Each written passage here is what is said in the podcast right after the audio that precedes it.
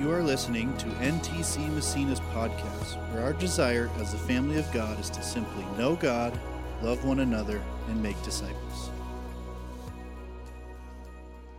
All right, how we doing? Thank you. Um, it's September, which is actually this is my favorite time of the year. I, I, could- we, I could use a little bit more heat, but man, this this time of year is so amazing, especially in the next couple weeks as the leaves start falling and Keneb's Donuts is open. So there'll probably be a lot of us there after church, I'm sure, getting some apple cider donuts. Uh, but welcome. Glad that you're here. We're going to continue uh, look with the book of Revelation. Greg uh, kind of kicked it off last week, and we're going to go on for the next um, uh, several weeks into the book of Revelation as we've been looking uh, from Genesis to Revelation, from the garden to a city, as as this, the story of the scripture started in a garden and it ends in a garden city, and and we're in between that. And in so many ways, as as Christians, we find ourselves in between the resurrection and the return of Jesus, which we're going to talk about a little bit today, and then and then next week as well. But we, you know, we we often associate Christianity with the cross, and the cross is essential to history. It's central to Christianity. It's central to how we understand what Jesus did for us. But Paul also tells us in the scriptures that without the resurrection, there wouldn't be Christianity. There would be no reason for, for us to, to be here and to do what we're doing without Jesus having raised from dead. Now, the cross, Jesus took on our sin and, and he paid the price and he showed us what true love looks like and, and declared God's love for us through, through the cross. But it's resurrection that brings hope. It's resurrection that brings life. It's resurrection that brings renewal and restoration and all the things that we sang about and, and talked about this morning. Uh, so we find ourselves in between uh, the resurrection and the return. In a few moments, Ted's going to come up. Uh, but before he does, uh, a lot of you probably received an email this week um, about uh, some changes to our staff. Heather Ramsdell, who's been on staff for, for a while, um, you may have gotten the email that she's going to be spending three quarters of her time at Living Hope Church in Malone starting uh, now. she's gonna she's gonna be over there. She's actually there uh, this morning. Greg is speaking in Malone. Jessica's speaking in Ogdensburg this morning. Uh, but we're we're excited that Heather can can go over and really help Living Hope Church. She's going over there as the executive pastor. Justice Martin is the is the is the pastor, the community pastor. But uh, Heather's going to come in and really just do what Heather does, what, what she has done here, and she's able to do that because of some great things that have been happening over the last year or so with charity. Murtaugh coming on here in Massena and really helping. And I was telling our team this morning that, that this Sunday is actually um, the first time. So we our kids curriculum that we use downstairs is playing right now. That when when we prep that, when we when we download that and, and print off the things and do all the stuff that we do to get ready for kids, we're doing that now for five churches for Plattsburgh, for Saranac Lake, for Ogdensburg, for Malone, and here for Massena. And so it's really fun that the, that the work that we're doing, we can share that with, with each other. And that's so exciting. So Heather's to be over there uh, three quarter time, actually, as well. Uh, I don't think we've announced here on a Sunday, but Patty White has been hired full time for Ogdensburg. So Patty's going to be doing administration in Ogdensburg, and we're getting some pieces in place to really really see great things happen in, in, in our churches. Uh, Momentum is starting up on Tuesday. 12 students are going to be here, and we're excited for all that's going to come in the next year. So, yeah, lots of, lots of excitement. Uh, but so much going on, and, and we really, I mean, I'm here. This is Massena. People ask me when they got the, the, the note saying, So Heather's the, the executive pastor in Malone. Is that what you are in Massena? And I'm like, Yeah. And we have a couple there's a couple. Uh, there's there's a video actually in the next steps class. Um, that, and Greg was like, "What title do I put under your name?" Because we we use different titles trying to understand the role description. And I'm like, "It doesn't matter." but but Julie and I are here in Massena. Julie, as you saw in the video, she she does she leads our missions um, and all those efforts for all five churches um, and and working with people in each of the locations as well. But we're excited to be here and so much excitement. Well, the resurrection really defines us. And as we dive in, and we're gonna, I'm gonna continue with this next week. As we dive in and try to get perspective on what we see in the book of Revelation, what John is describing, it's important to remember some some key concepts in the scriptures that, that honestly, the, a lot of Christianity has got wrong. Um, the, the Bible doesn't have a lot to say about where we go when we die. We like to talk about that. I think it's an important conversation. And the Bible does have specific things that the scriptures do describe what happens after death, what happens in the future. But most of what is written is written for now, not focused on later, but focused on now. So even the word heaven in the scriptures, if you just type scripture, heaven, and pull up scriptures, it's not typically describing, usually in, in, the scriptures, especially in the Gospels, when Jesus describes the kingdom of heaven, he's not talking about later. He's talking about now. And when we go back to Genesis, as, as we've started in the book of Genesis, in Genesis chapter 1, it says, In the beginning, God created the heavens and the earth. That the heavens and the earth were created by God in the beginning. And in Revelations 21 and 22, which we're going to come to, and we've already said it so many times, that God has created a new heavens and a new earth. And this idea that heaven and earth, when they were created, were one, were, were overlapping, and then sin and all the things that we do causes them to be separated, causes God's space and our space to be separated in a sense. And Jesus instructs us to pray, Your kingdom come, your will be done on earth today as it is in heaven. And so, John, in uh, Revelations chapter 4, when he's taken up to the throne room, he's not taken up to an image of a future event, he's taken up to, uh, to getting a, an inside picture of what's happening in God's space now. And Revelation does have a lot to say about future events and, and about what's to come, what we're expecting. But the overarching focus is what it means for us today. And there's a, there's a passage, I'm going to jump ahead, Riley. Um, in 1 Corinthians chapter 15, verse 58, this is a, the verses preceding this is Paul talking about our resurrection bodies, how we're to, to anticipate a new body in, in the future in the resurrection. But then at the end of that, um, that, that passage, he says, So, my dear brothers and sisters, be strong. He's writing a letter to a group of Christians, to a church in the city of Corinth. Be strong and immovable. Always work enthusiastically for the Lord, for you know that nothing you do for the Lord is ever useless.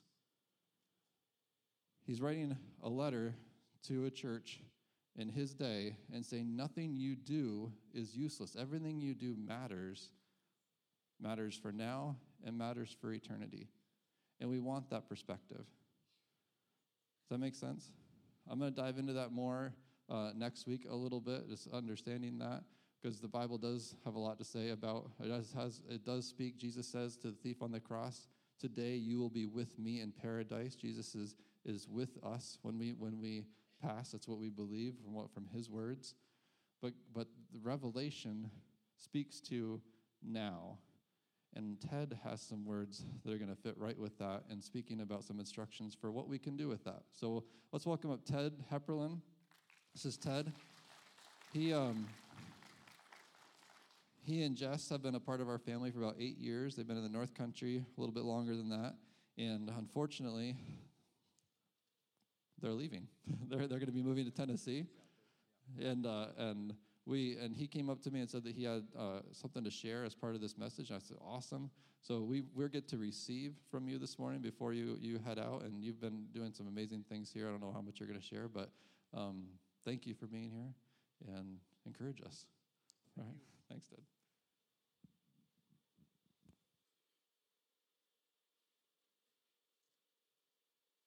I actually came to Christianity because of the book of Revelation.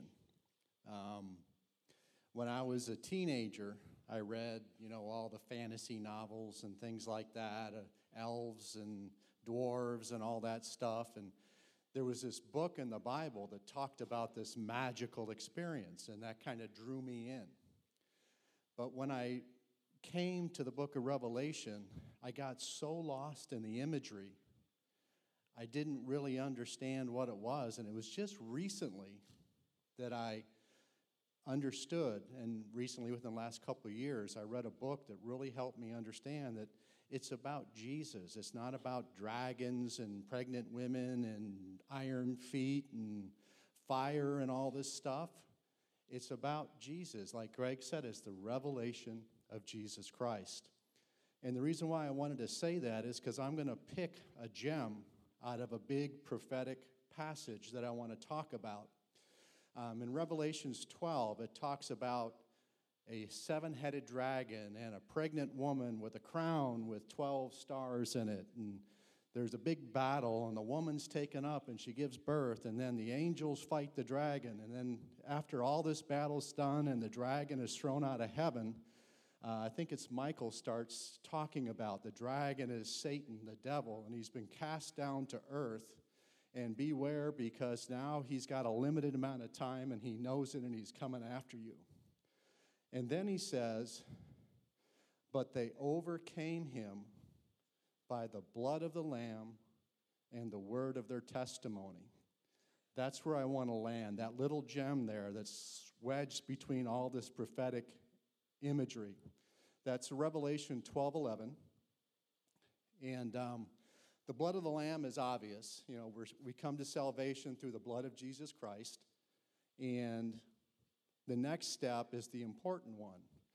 And I know that we've all heard um, people talk and teach about testimony, but typically the person who teaches that is an expert, and I'm going to teach it from my failure because I am terrible at this.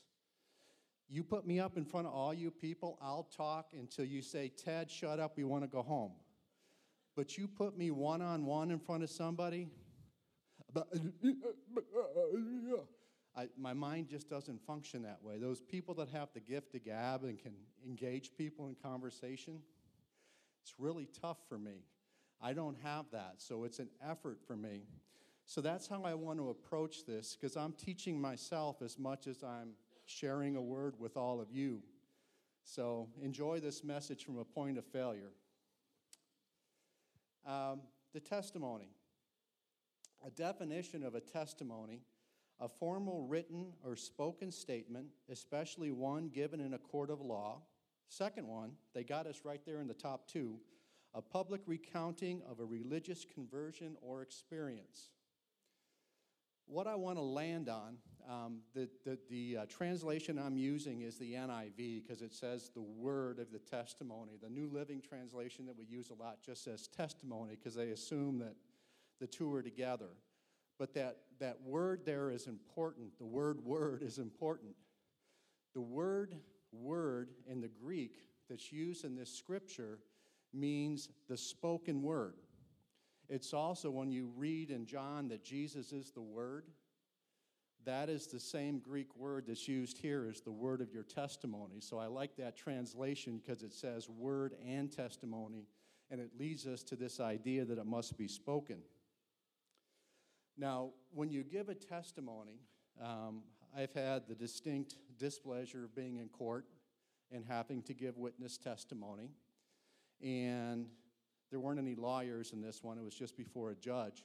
And the judge said, Ted, what did you see? And I told him what I saw. Now, if you would have said, Ted, what did you see? And I said, I didn't see anything, but so and so said this is what they saw, the judge would say, No, I don't care about that. I want to know what you saw. So, a testimony is a statement that we make about something that we have per- personally witnessed. Testimony and witnessing, you know, we have that Christian word, I'm going to go witness, made a verb out of being a witness. It's the same thing. Witnessing is telling people what you saw or what you experienced. And testimony is the same thing. So when we hear these words, they're interchangeable. So, where do we go with this? We, we know that Satan can be overcome by the word of our testimony. I want to go to 1 Peter 3 um, 15 through 17 and um, read that and kind of tie that back in. And it says, But sanctify the Lord God in your hearts, and always be ready to give a defense to everyone who asks you a reason for the hope that is in you with meekness and fear, having a good conscience, that when they defame you as evildoers, those who revile your good conduct in Christ may be ashamed. For it is better, if it is the will of God, to suffer for doing good than for doing evil. So Peter's warning us that people are going to challenge us. What is that about you? There's something different. And if you just go, well, I'm a Christian, and you walk away, what, what benefit is in that? So Peter is saying, and you know, get this, it's not all love and roses once you become a Christian. Peter says people will accuse you and say vile things against you. So have an account for the hope that is in you to explain it. We will be attacked. People will talk bad about us. Becoming a Christian isn't your golden ticket to the chocolate factory, it's just an opportunity to serve in a different way. So we have to be able to give an account of what it is is that hope that's in us. And if we go to 1 John 5 5, it's a, it's a long scripture. I want to read the whole thing only because just cherry picking the one scripture I want out of it isn't going to give the background of everything that we're talking about. So, uh, 1 John 5 5. Who is it that overcomes the world? Only the one who believes that Jesus is the Son of God. This is the one who came by water and blood, Jesus Christ. He did not come by water only, but by water and blood. And it is the Spirit who testifies, because the Spirit is the truth. For there are three that testify the Spirit, the water, and the blood, and the three are in agreement. We accept human testimony, but God's testimony is greater because it is the testimony of God, which He has given about His Son. Whoever believes in the Son of God accepts this testimony.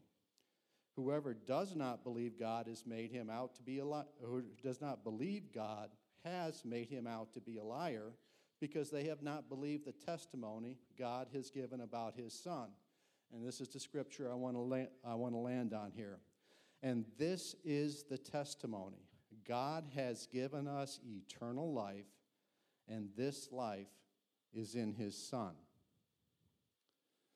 So we know that we have to be able to give an account for the hope that's in us. And this scripture jumps us forward a little bit, and it says, the testimony is about Jesus and the life that he has given us, the life that is in us as a result of Jesus Christ. I'm driving the sound guy crazy back there. I keep on going up and down, and my voice keeps on going back and forth. Um, so, what this testimony is, it's, it's a witness about what's happening in us. I'm not going to testify about what's happening in Gabe because somebody can say, Well, how do you know? Well, I saw it. But if I testify about what's in me, there's no argument there. No one can change my mind about what Jesus has done for me. So many of us approach the witnessing or the testimony phase by throwing scripture at people. Well, this and that and this and that. Let me tell you, that's a mistake. There's people that are atheists that know the Bible much better than me. And they will throw scripture back at me and they'll take it out of context. And I'm not a Bible scholar. I like to think I understand the word and what's in it, but I can't argue scripture. If Justin and I got in an argument over scripture, he would, he would clean my clock. He went to school to study that stuff. I just read it in my spare time. So I try not to get really heavy into the scripture. But you have to be able to tie in what Jesus has done in you with the Word. So I want you to take a, a quick couple of, well, let's just say a minute or two here, and pull out your notes and a pen, and I want you to write down, let's say, two things. Just two things that you think Jesus has done for you since you've been saved.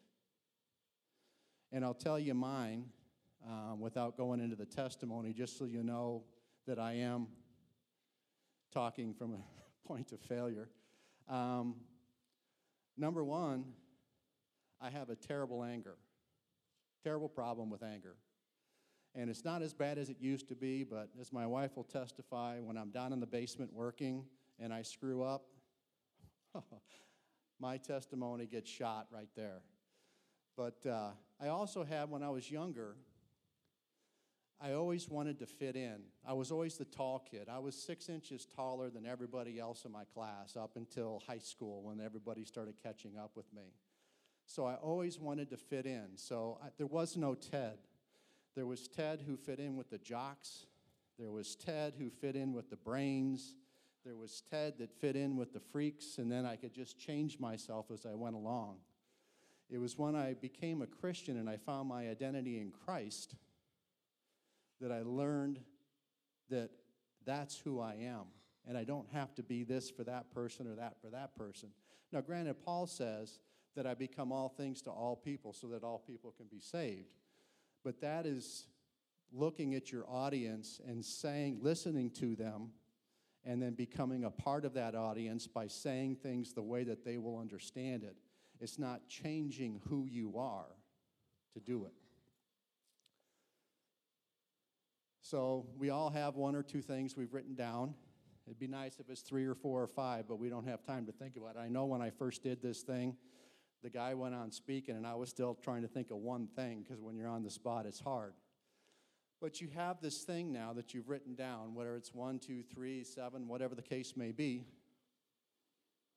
That's your testimony.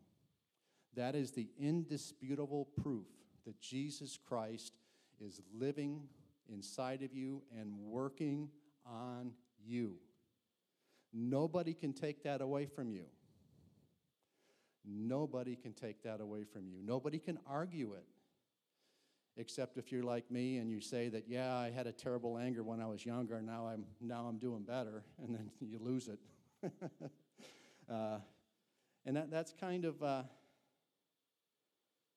um, that's kind of uh, where we're going next. But first, I want to say, do you know how many people go free because witnesses are afraid to testify? The second part, can we put uh, Revelation 12 11 back up, Riley? The second part of that that I hadn't gotten to yet, they did not love their lives so much as to shrink from death. Jesus? Yeah, I'll die for Jesus. Will I be uncomfortable for Jesus? No. That's my failure. I'm uncomfortable going to people one on one and sharing that. Yeah, I'll take a bullet. I know where I'm going. But you have me approach somebody I don't know and share something with them. Um, like I said, it doesn't work for me. But as I've, as I've put this lesson together, um, I'm going to I'm gonna brag on the men's group real quick. When, we, when the men's group uh, started, there was this challenge to pray every time we left the house for Jesus to show us one person that needed, a, needed us or needed us to share a word with them. And we would share testimonies about what happened. And that strengthened me tremendously knowing that there were other guys out there doing the same thing. So that's part of it as well, is you know, sharing your testimony to strengthen everybody together.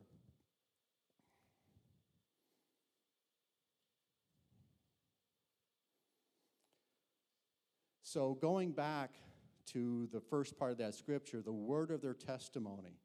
Your testimony has no power unless it's spoken. The word, the spoken word you have to share your testimony. We overcame Jesus, or we overcame Satan by the blood of the Lamb and the word of our testimony. Salvation's great, we got to have it, but there's a second part to it. And we have to have the courage to go out and use that second part. In uh, James 4 7, James tells us, Submit to God resist the devil, and he will flee. So, this is what your testimony does, because it says we overcame right there in 1211. We overcame Satan by the blood of the Lamb, which is a given if you're saved, and the word of our testimony. Resist the devil, and he will flee. How do you resist the devil? You share your testimony. How do people get saved? God sends you to somebody or sends that person to you, and they start asking questions. And then you share with them your understanding about what they're asking for you. But when you have that point of commonality between that person, you begin to speak your testimony to that point that you have in common. And that's what I've learned to do. I, I love talkers because then I don't have to carry the conversation. I listen to what they have to say, and then I respond in kind. And that's what Paul was saying when he said, I'm all things to all people. Listen to what's important to that other person, and then be familiar enough with your testimony to speak that into whatever that area of common concern is. So, in order to do that, you have to have a testimony and you have to have it in here so it's ready to come out. And you have to have some experience being able to shape it so it speaks to somebody at their point of need. We all know the story about Peter being restored, where Jesus asked him three times if you love him. The first two times, Jesus used the word agape, and Peter responded, Yes, I love you, with the word phileo which is brotherly love. The third time, Jesus said, Do you love me, phileo? Jesus met Peter at his point of need. And that's what we have to be able to do with our testimony in order to change lives. So you're saying that's all well and good, but you know how often I mess up? Remember when Paul said I'm the chief sinner? As I told you my story about my anger, I mess up all the time. I, I, I, like to be the person, you know, and I, the, one, my favorite scripture is in Romans where Paul says, I try to do good, but I end up doing evil. I don't want to do evil, I want to do good, but I end up doing evil anyway. Paul, you're speaking to me right now. So obviously, if we mess up, there's a way for us to get out of it. And this is my favorite scripture. It's one of my life scriptures. It's Romans 8 28 we know that all things work together for good. People stop there, but there's an if then. We know that all things work together for good for those who love God and are called according to his purpose. So as long if we mess up, as long as we go back and we understand that we love the Lord and that we're doing what He's asked us to do. Maybe as imperfectly as I do it, I'm trying to do what the Lord wants me to do. That disaster will work out for good. It'll become part of my testimony later on when I can wrap my mind around what happened. That if you read after that scripture, it talks about whom God calls. Remember, doing what God called you to do. He said, Whom God calls, he justifies. In other words, whoever God calls, he makes righteous. So we are in right standing with God once we're called. So everything that we do that goes against that, if we acknowledge it and we move on, we still maintain that righteousness with God.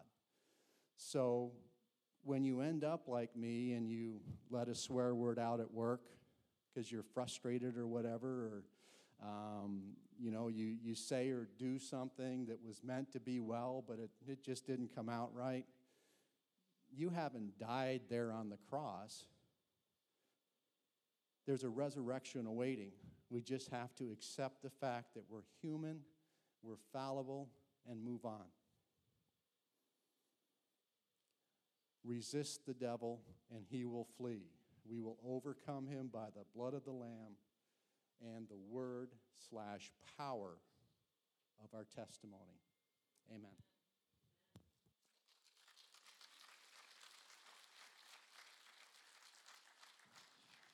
Thanks, Ted. I so appreciate your your vulnerability and your humility. Uh, but I will say, um, i serve on a, a nonprofit board that owns the theater downtown. That everybody kind of wonders, are they ever going to do anything with that building? We're working on it. Uh, but I know for as a board member and, and working with people in the town, Ted has been helping with that project for many years, and his testimony is good.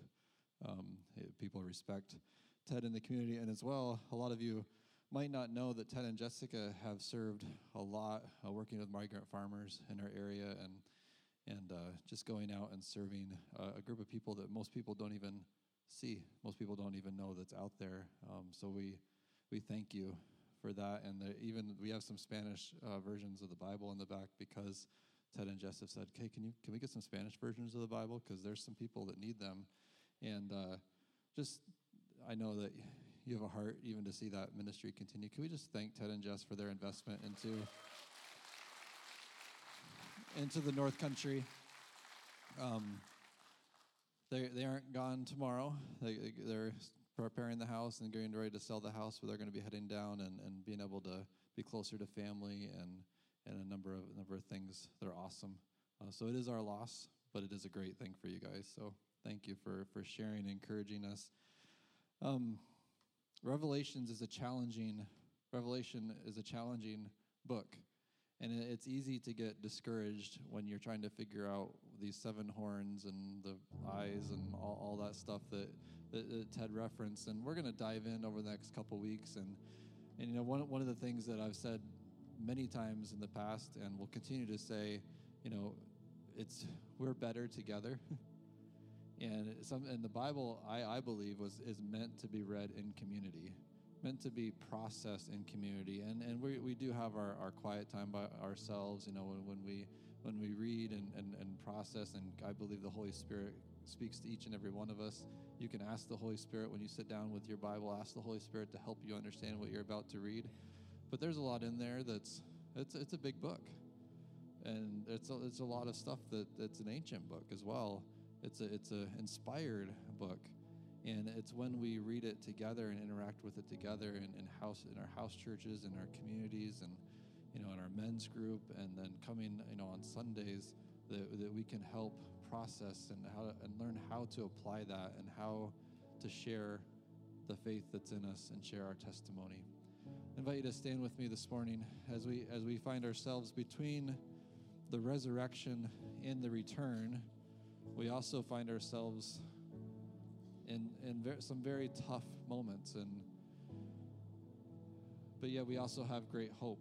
And there's that trying to reconcile sometimes how such unbelievably painful things can take place and yet also some unbelievable joy can also be experienced. And and we we find ourselves between the resurrection and the return offering our testimony, offering hope, offering life, offering prayer, offering support, offering grace, lifting each other up, asking Jesus to do miracles, and asking the Father to help with restoration in, in areas, and asking for people to find healing, and asking for, for help when we're going through grief and mourning and loss. So we recognize that we are between the resurrection and the return. But as Jesus says, as Jesus instructs us to pray, Your kingdom come, Your will be done on earth as it is today in heaven, we expect heaven to invade earth. And we expect great things. Jesus, we thank you that we can gather together, that we can be encouraged this morning as we as we challenge ourselves to, to share the hope that lies within us, to share what you have done for us to share with others so that others can know, others can come to experience you. And God, we, we do continue to stand with one another through, through all that life entails. Praying for, for healing and praying for restoration and, and praying for so much. God, we, we trust you. We lean on you. We accept what you have to offer this morning.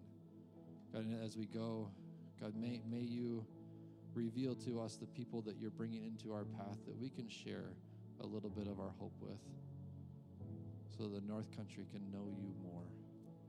In Jesus' name, amen. Thank you for being here today. Have a great week.